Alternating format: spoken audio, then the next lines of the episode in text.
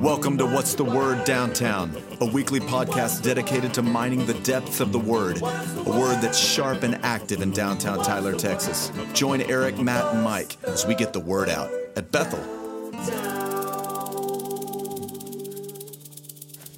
Hey, good morning and welcome to What's the Word? Downtown, Downtown. Bethel Bible Church. My name is Pastor Eric Barton. It's actually not my given name. I'm just Eric Barton. I happen to be a pastor, but I am with Pastor Matt McGill, also not his name, but he is a pastor. And this past Sunday at Bethel, Matt led us through Mark chapter 2 and into Mark chapter 3 as we're talking about the gospel according to Mark. And Matt led us through a series of vignettes in Mark chapter 2, opening up with Jesus healing a paralytic. And so that's the first vignette that we're introduced to, but they're sort of sequential. And so when you preached this last Sunday, what was sort of in your mind? What was the thread or the theme that was bringing these things together? And then I want to walk through them. Well, I think that I think that the that what we have is a king who is revealing his kingdom, Mm. and he's revealing his kingdom through healing, reconciliation, cleansing, uh, all of these different elements of what it is to have a new kingdom, right smack dab in the middle of an old kingdom. Yeah. So what you find is acceptance of that new kingdom and resistance to that new kingdom, uh, sometimes in the same people. Uh, but you know, starting out with the healing of the paralytic, one of the main ideas was the sense that for some reason, which is not a some reason, uh, here is Jesus. He's healing people. The word is getting out that the power of God or the power of healing is present and it's in Capernaum. We got to go. So that there's there, there's a flood of people, and we don't know that they want salvation. We don't know that they call him Messiah or that they even care about his teachings, but it's sort of a Maslow's hierarchy of needs, right? I mean, Yeah. they know they need to be healed. And so they're crushing in, they're they're moving toward and it does say that he's teaching inside this house as well. So he's he's he's healing them, giving them bread and teaching them what real nourishment looks like at the same time. Uh, and the people are pressing in. So you have a group of 4 who now are going to have to find a new way in because these crowds, and a lot of times it, it was crowds, right, that crucified Christ. So Yeah. when we hear about crowds, there's what is a great book out called The Madness of Crowds, and we see that uh, when when crowds gather, uh, typically it's under some sort of ideological notion uh, or, or or desire, and th- those can be oftentimes violent. They can be um, uh, uh, uh, they can upend, they can be revolutionary. We we just don't know that we trust crowds, and I, I know that crowds end up killing Christ, but individuals Christ loves. And so what we see with this first uh, healing is that um, it's not the man getting in himself. In fact, he's absolutely lifeless. He is lowered down by faith by four of his friends. And so there's something that has happened that is moving itself out socially. That Okay. it's, you know, So nothing draws a crowd like a crowd. There's people that Yeah. are crushing around to see what is the new spectacle. Mm-hmm. Because let's face it, 2,000 years ago, life in the ancient Near East, particularly in the northern area of the Galilee, in this backwater, busy fishing port, Capernaum, but really nothing has changed in decades. Mm-hmm. Nothing really happens that's of note. And then this rabbi shows up. And so you're right. The crowds press in, and the crowds press in on the crowds, and the crowd ends up taking on, in a sense, a life of its own. And so Jesus is in the house in Capernaum, which is very likely, very possibly, the house of Peter's mother in law. We don't know. That's where uh, at least his family lived. And so Jesus is teaching, and it's drawing the locals, but as we'll find out in the story that you preached, it's also drawing some authorities, quote unquote, uh, of, of the status quo, some authorities of the way things have always been, some authorities of this is just how we do things around here, and he's teaching something. Now, I know a sermon is always a finite amount of time, or at Yeah. least it should be. Yeah. And so you didn't get into it, and the text is not explicit, but we talked about it is the a few things that Jesus says that really uh, raises the dander of some of these authorities. So the, the tell me about the scene of this paralytic because it's a familiar story to us, and yet, man, there's a lot going on here. So tell me Well, about I the scene. The linchpin question is uh, which is easier, all right? Because this he knows and he and he, and he intuits that, and because he can read hearts, Uh, he knows that these scribes are uh, questioning, and he says, "You're questioning in your hearts," which I found to be gr- very tender.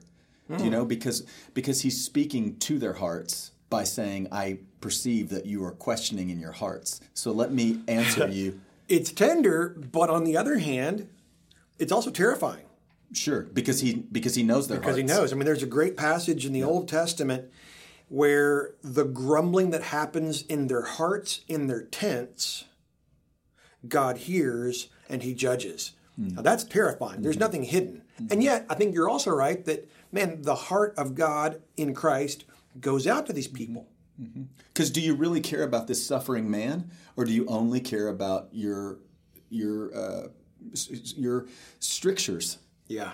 And that's where we talked about the Status and difference between the difference between obedience to God, which would have us loving people, and obedience to God's law, which turns us in on ourselves, Mm-hmm. concerned with what we're doing rather than what has been done for us. We're talking about a new covenant, and that's what he's really preaching to. So when he's when he says, "Which is easier for me to say, get up your mat, get up, take your mat and walk, or rise, take your mat and walk, uh, or your sins are forgiven." Well, they were really upset because he had said, "Your sins are forgiven." But don't you think it's a bit? I mean, there's no way to tease this out Sure. entirely, but isn't it sort of a trick question? Like, which is easier to tell this guy to get up and walk, who's clearly a paralytic, or to forgive sins? You kind of want to say, well, neither. They're both an impossibility. They're both an impossibility, but he doesn't. But he but he uses the word, at least in the ESV, which is easier to say. Mm-hmm. And I keyed in on that because Jesus is the Word. Absolutely. So when his when he speaks, his word is causative. Mm-hmm. So he's not saying which is easier for you to say. Right. He's saying which is easier for me to say. And the, the, the, the what Jesus knows is that to say your sins are forgiven will cost him his life. right. And, Right. and and more than just his life, he will become something that he is not, that we can become something that we're not. So to tie it back to, and I love the way you open this up with the the breaking forth of a new kingdom in the midst of an old kingdom, or Mm-hmm. the breaking forth of a light in darkness, is how John will put it. So just from this one vignette so far, Sure. how and why, and I'm going to hit you with a loaded question. Yeah, come on. But why is this the gospel? Well, I, I think I think it's all in when he says, "I tell you, get up, rise, take your mat, and walk."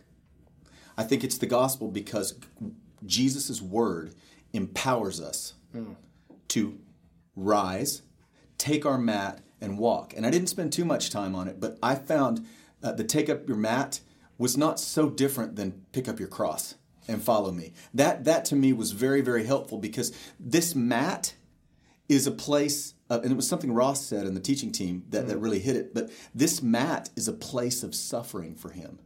If if if you were to say to me, rise, take up your mat and walk, I would say, I love the rise piece and I don't mind the walk piece, but I want to leave this mat Right. here. Yeah. I don't want to have anything to do with my suffering, with my brokenness. But the thing is, is that you know he will crush the head of the serpent, but it will bruise his heel. Mm-hmm. And to live and move and have our being in Christ is predicated on the idea that we that we endure a cross because we believe in resurrection. Mm-hmm. And so to pick up your mat and walk is to take your broken, sorry self with you so that you as a reminder that you also carry within you the healing of God. So, suffering is not losing. No.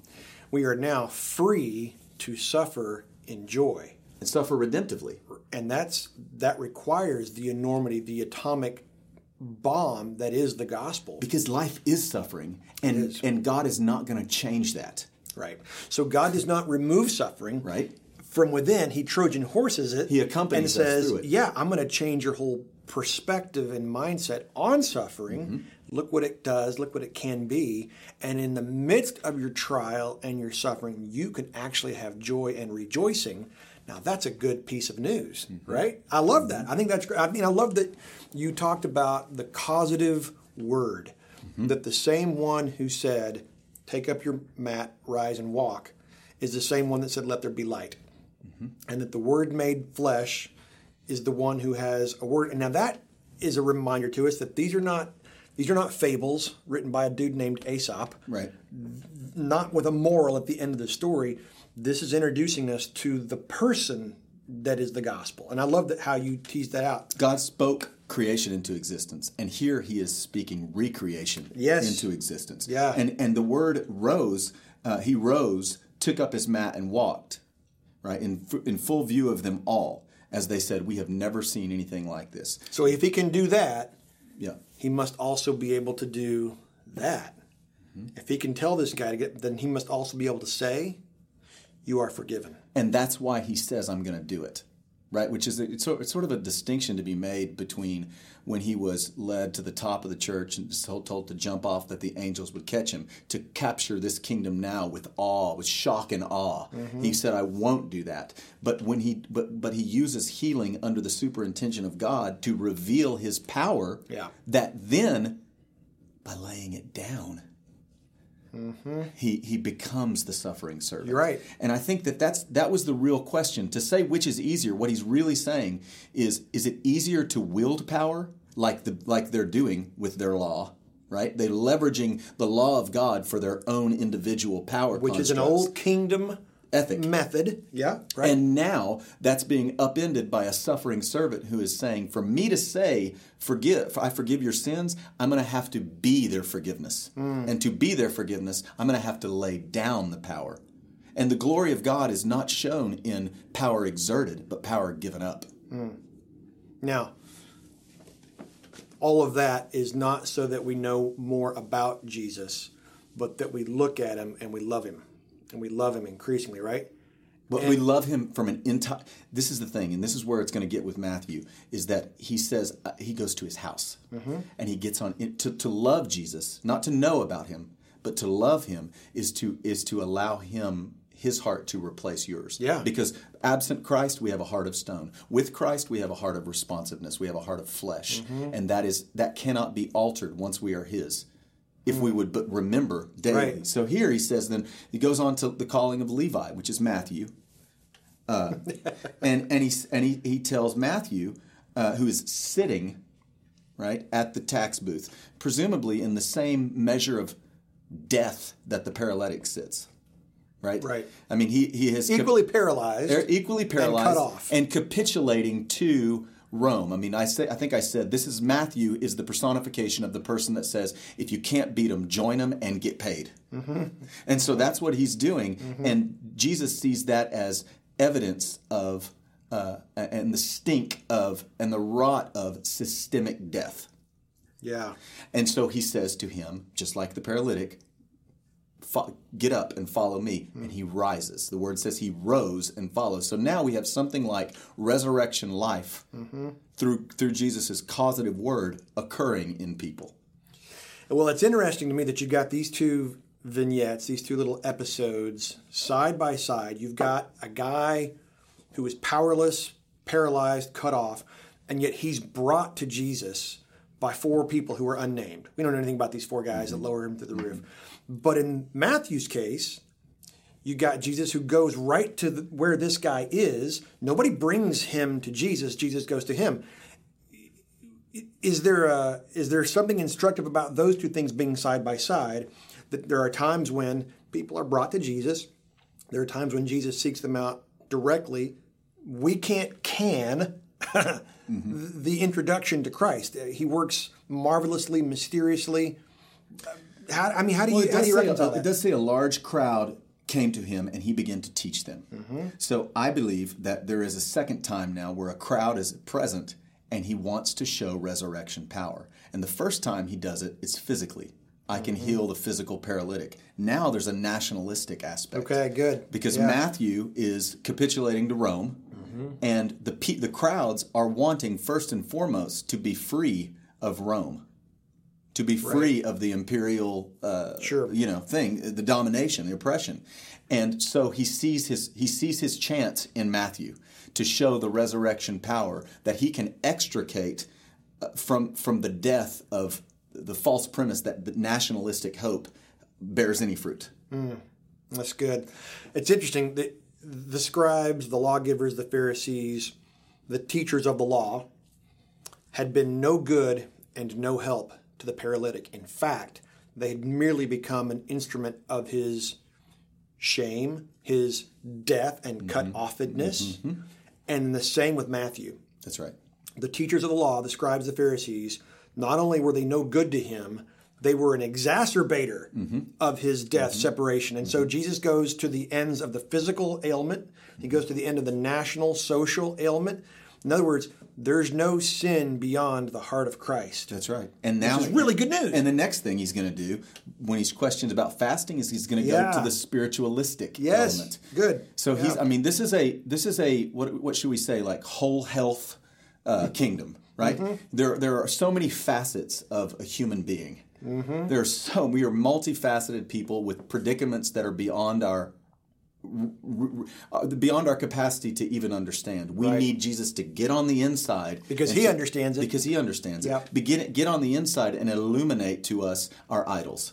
Mm-hmm. Illuminate to us the death, right, that he might bring life. And so he, he he- now John's disciples and the Pharisees were fasting. Some people came and asked Jesus, "How is it that John's disciples and the disciples of the Pharisees are fasting, but yours are not?" Well, that's important because John's John's disciples are doing uh, are still under the law, even though they've they've repented of what? What are they repenting of? What, what does John call them to repent of? Well, in a very particular sense, John's call to repentance was the nation of Israel not being the covenant community, the messianic people. And so there's a repentance to turn from that, abandoning abandon the latter. Right. The attempt to achieve and ascend, abandon that. But John wasn't saying uh, the he wasn't saying to the people stop fasting. No. Stop uh, stop offering your what are they- Sacrifices, yeah. Sacrifices. He was not doing away with the sacrificial system. Not yet. It was wasn't- Christ that would do that. Right. Right. But he was preparing the way by repentance. So this, the assumption is is by the by the well not even the assumptions, but they're continuing on in these religious ways that Christ is saying, now that I am here, these ways which were meant to prepare you to see me. See me. Right. You don't need them anymore. Right. I'm here now. Yeah. And so, I mean, and, and it, I was talking to Andrew earlier. He said something you said on Sunday. He was like, you said that pa- that fasting has a uh, a benefit, right? That that it is to make clear what is not clear, to somehow lift a veil, to cause you to uh, stop satiating your anxiety with food for a time, so that you can actually come to deal with this discontent or this lack of clarity that's within you. Does it have does it is it useful? I said yes. He said can it be instructed? I said no. As soon as you make fasting a program you're in the land of law that's why you're not supposed to talk about it. Right. and that's why you don't want to encourage anybody to do it right? In a way. I mean jesus is saying like these are hidden mysteries that eh, that is somewhere somewhere down deep in your heart that you know hey for a time i got to set this thing aside because god has made it known to me that it is blocking my sight of him. Hmm. So he's not saying fasting is no good. What he's saying is i'm here. You only fast to in the future to to hear from me and in the past to to you know they fasted to hear from me but now i'm here so let's party So let's listen. and listen. Yeah. And and get caught up with me. Uh, and so, So, in other words, yeah, even though we're a fallen species that loves us some formula, Mm-hmm. we love us some policy and procedure. Jesus says, no, no, no, no, no, no. It's a gospel. It's a good story. It's an announcement. I'm a person. if you t- if you try to attach something to this gospel, there's diminishment, and thus you lose it. It'll break. It won't. It's not what it's. You're you're by definition uh, uh, negating Hmm. the value of the good news by seeking to attach something in an effort to get the good news that you already have. Right. It's a futile uh, You predicament. said it on Sunday. quagmire. You said it on Sunday wonderfully. It's just, and I don't remember exact Yeah. verbiage, but it was essentially, you are yet again on a treadmill of missing the point. Mm-hmm. Which let me pause for a moment. In in all pastoral uh, empathy, Sure. man, I think that describes with no derision intended, nothing derogatory implied. The the treadmill of missing the point is the siren song of Christendom that calls us to a moralistic behavior modification mindset that it's just a treadmill. You or or worse, you're treading water, and it's exhausting. You never actually get anywhere, but you're flapping your arms and kicking your legs because that's what you've been told to do, and you're about to drown, and so you're just kicking. But And- it, and it, it- it- exhausts people. Yeah, yeah, because because what it it, it, it takes all the oomph out of the good news. Right. It, it's only like kind of good news, which is no good news at all. That's right. It's That's got right. to be fully sufficient, and so we see Jesus answering them, saying, "Hey, look." And I love. Uh, I think it was Stanley Hauerwas that says, "Jesus is not a new Moses." Right. Okay? We know that Moses is a deliverer, and to be sure, Jesus is a deliverer, but Jesus is a final deliverer. And I think that's that's the thing that Moses delivered, but they they weren't delivered fully and not finally. And, and so Just like fasting, Moses is yet another finger pointing to the sun. Yes. And, and an important type or a preparation for or a pointing to, but Jesus wasn't Moses. Jesus was so much more. And this is what all these little vignettes are telling us. So the idea of fasting, well, go ahead. He talks well, about it. the false. This is the third of uh, a fourth of the false ways to salvation. This is this now is a legalistic. Now, because because they're talking about the Sabbath. One Sabbath, Jesus was going through the grain fields. I also said it was interesting that it doesn't say a couple days later or just then they went out into the grain fields. It's almost like wedged into these uh, between uh, these vignettes is this space of time where Jesus actually may have rested. yeah, oh, for sure. And so if he rested, because he rested in the Father, he, that's that way he can offer us rest. And so now it's just one Sabbath. Jesus was going through the grain fields, and his disciple walked along them. They begin to pick heads of grain. Now, what's helpful is to know that in that day and age, I think, and make, correct me if I'm wrong, but disciples did not do things that their rabbis did not do. Generally, yeah. So, it- you know, it could have been that Jesus was a little hungry. He just picked off the grains and ate them because he knows that he is the rest, mm-hmm. that he's not trying to get rest by not doing anything. He is rest personified. And so, pick grains, don't pick grains. What me worry. But these, but these, and these disciples are just following the cues of their rabbi, you know, or they're so caught up in the truth of his teaching and the ease that he that he's giving them that they've become completely forgetful of all those strictures that they used to be told. If you don't do this, you don't have God, Wouldn't that be nice? right? to just live being the will of God, not trying to accomplish the will of God. Mm-hmm. Now, that's a nuanced, fine, fine line, but there's a humongous difference there. Just following in the footsteps of your rabbi, Yeah. going, I don't have to concentrate so fully on what I'm supposed to do, it's whose I am. we oftentimes look at uh, the fruits of the spirit, and we should, but we should also remember that those are the spirit's fruits. Oh, no doubt. right? Yeah. they're not something you can gin up. Yeah. but there's also and and they put it they put together in the book Law and Gospel by Mockingbird. They talk about the fruits of uh, the fruits of the gospel, and so they say things like ease, Mm-hmm. sense of humor, humility. Other, you know, focused on others. Sure. These are fruits of the gospel, and it, and it, and it's so it's like when the when they're just casually walking along, caught up in the presence of God, Mm-hmm. because Jesus is with them. They have a sense of ease. They're not worried about laws that would keep them. Should, am I? Should I? I don't know if I should or not. They don't even ask. The, the scripture doesn't say, "Jesus, can we pick this uh, grain?" You know, they're not even. They, they just feel a freedom in His presence, Yeah. and that is really really beautiful, and it's intoxicating, and it's what we it's what we hope for all of our brothers and sisters. We say it all the time. Yeah. Jesus seems to be saying, if you see me do it, it's okay for you to do, Mm. including go to the cross, Mm-hmm. right? Yeah, So, yes, he's our Lord and Savior in a lot of ways, and it's sort of been shot full of holes, but he is also exemplar mm-hmm. because he is a big brother. He's not just Lord and Savior, although that would be enough. He is also exemplary in a lot of the way that gospel writers narrate and elucidate his life and ministry. You go, oh, that's very, very different than what these teachers of the law and the scribes and the Pharisees were doing. Oh, it is upended because we still have the tendency to live on ladders. yeah, and that's why to to be risen in new life, it must precede walking. Hmm. you know, with the paralytic and Matthew, and in the lives of these disciples who are walking with Jesus, free of the law. What you have is resurrection, new life occurring in the presence and by the power of Jesus that that empowers their walk. Yeah, what did you say? You can't you can't actually walk until you I forgot how you said. I said, don't don't try to follow Christ without new life. There you go. That's that's fantastic. So And I and I said that that's out. what I grew up doing.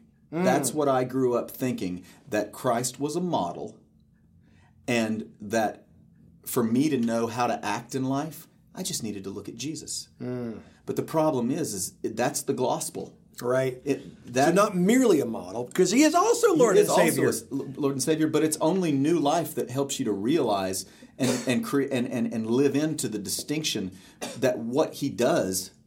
You know, it's it's that. you Remember the old uh, wristbands, uh, WWJD. Yeah.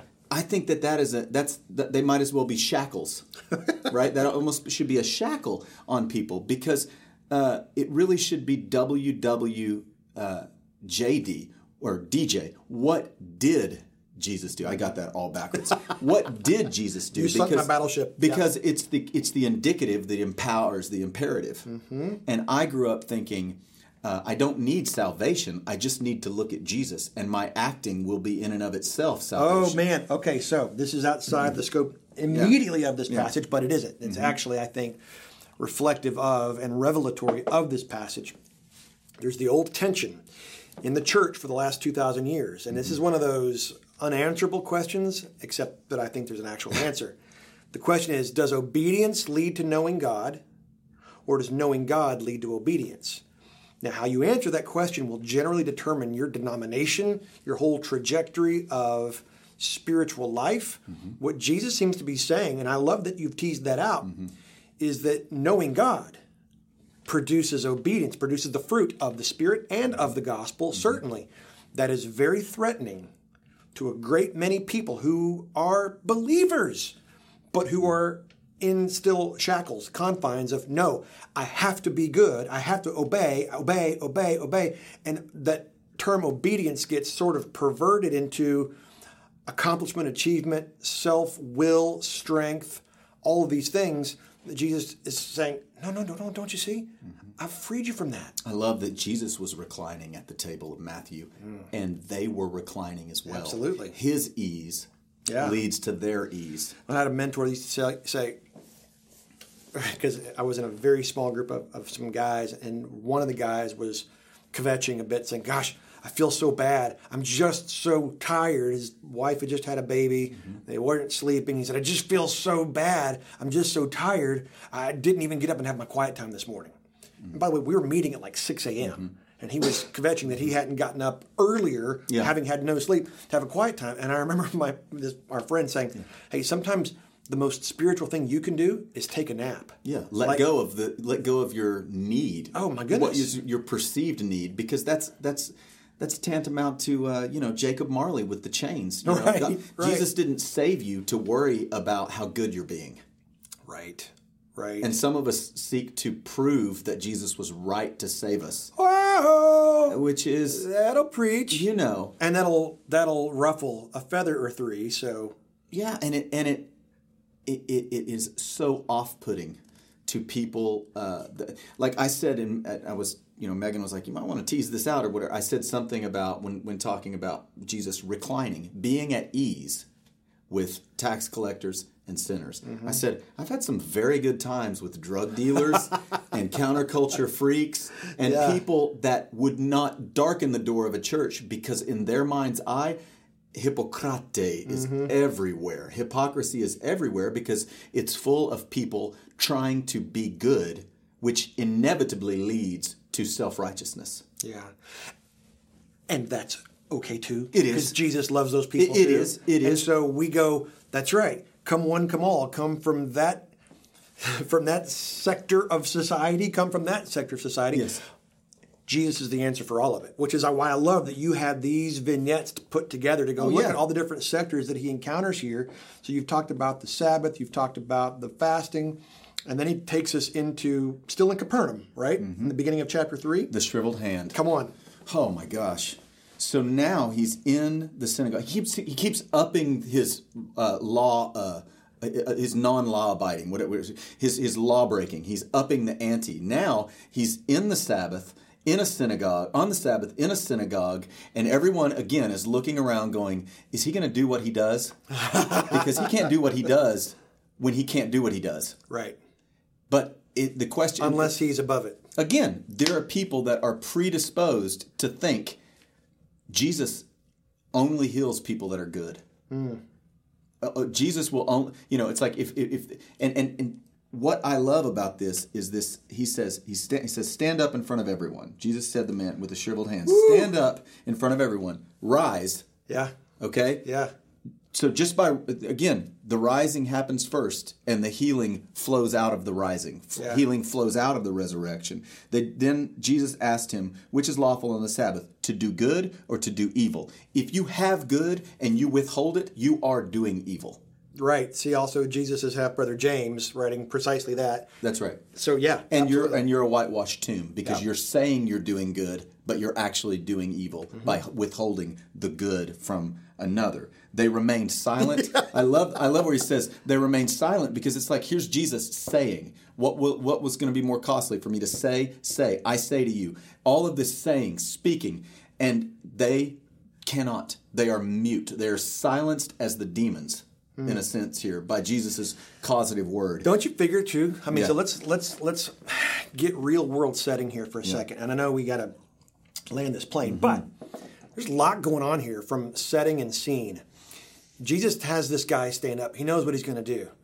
If I say to you, stretch out your hand, and nothing happens, boy, that's a huge pie in the face. That's a bunch of just uh oh, wah wah wah. But Jesus has no fear of that, right? At the same time, Jesus asks these this question, and you get the sense, at least I do, as I'm as I'm watching the movie that Mark is writing here, right? You get the sense that Jesus asks the question, and you almost hear everyone's thoughts go, yeah, you know what? That's I've always wondered that, and I don't know the answer to that. Mm-hmm. Mm-hmm. There is a there is a an unrest, a frustration with an old kingdom ethic that we all sort of know intuitively somehow it doesn't work. And so he asks the question, and I think part of the silence is, hey, yeah, that's I've always wondered that it never has worked, mm-hmm. and the and that unsettledness, I think, totally pulls the rug out from under the scribes and the Pharisees because their whole construct of control is now beginning to mm-hmm. crack and to, to crack and to, and to quiver. Mm-hmm. And so, man, I, I I loved how you handled it on Sunday. I'd love for you to stretch out your hand. And he stretched it out, and his hand was completely restored. By the way, it doesn't say once he stretched it out, it was restored. It's restored in the stretching. Hmm. And, and like, we are, I, I- forget who wrote it, we are blind man reaching for the light in the mm. dark, right? I mean, all of us. And mm-hmm. so, this idea of stretching out is, is faith itself. Mm-hmm.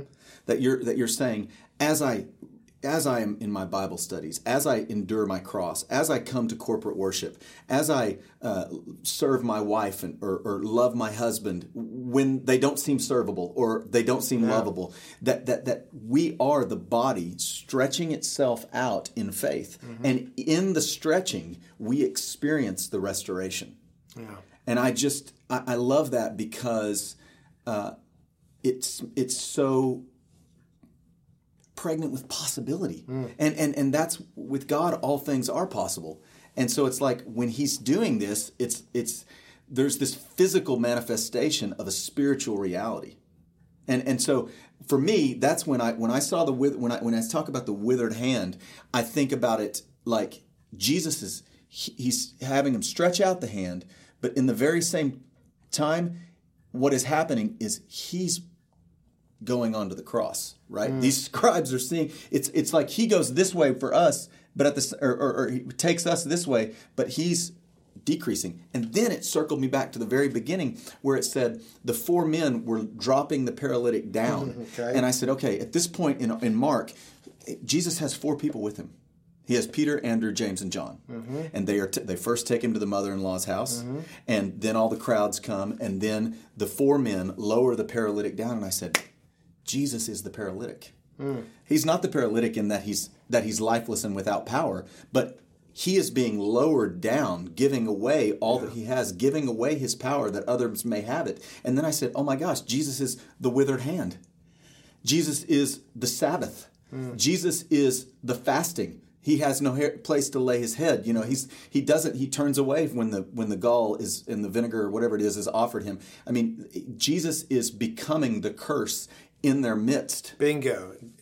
The despised national betrayer mm-hmm. of Levi, Matthew, mm-hmm. Jesus becomes all of our worst nightmares. Mm-hmm. I think you did a great job of teasing all those things out. It's a wonderful, quick Mark like Yeah, yeah. putting together all of these wonderful little beads as he weaves the, the gospel, the good news that the king is coming. He will come again. And in the meantime, there is life, there is joy, there is rest in the midst of suffering. He didn't come to kick out Rome. And whatever we might be thinking about our current day and age in the 21st Mm-hmm. century, Jesus hasn't come to obliterate whatever social construct you find distasteful, Yeah. but to have life in the midst of it and joy and rejoicing in the midst of it. I- But but there's this way uh, that he is uh, first from the physical to the nationalistic, spiritualistic, legalistic. He is disabusing us of our false paths to salvation.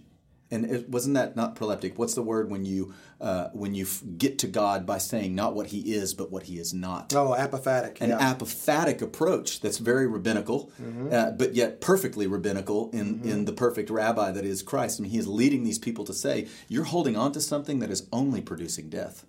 So let go of it Wow. and have the life that I'm giving.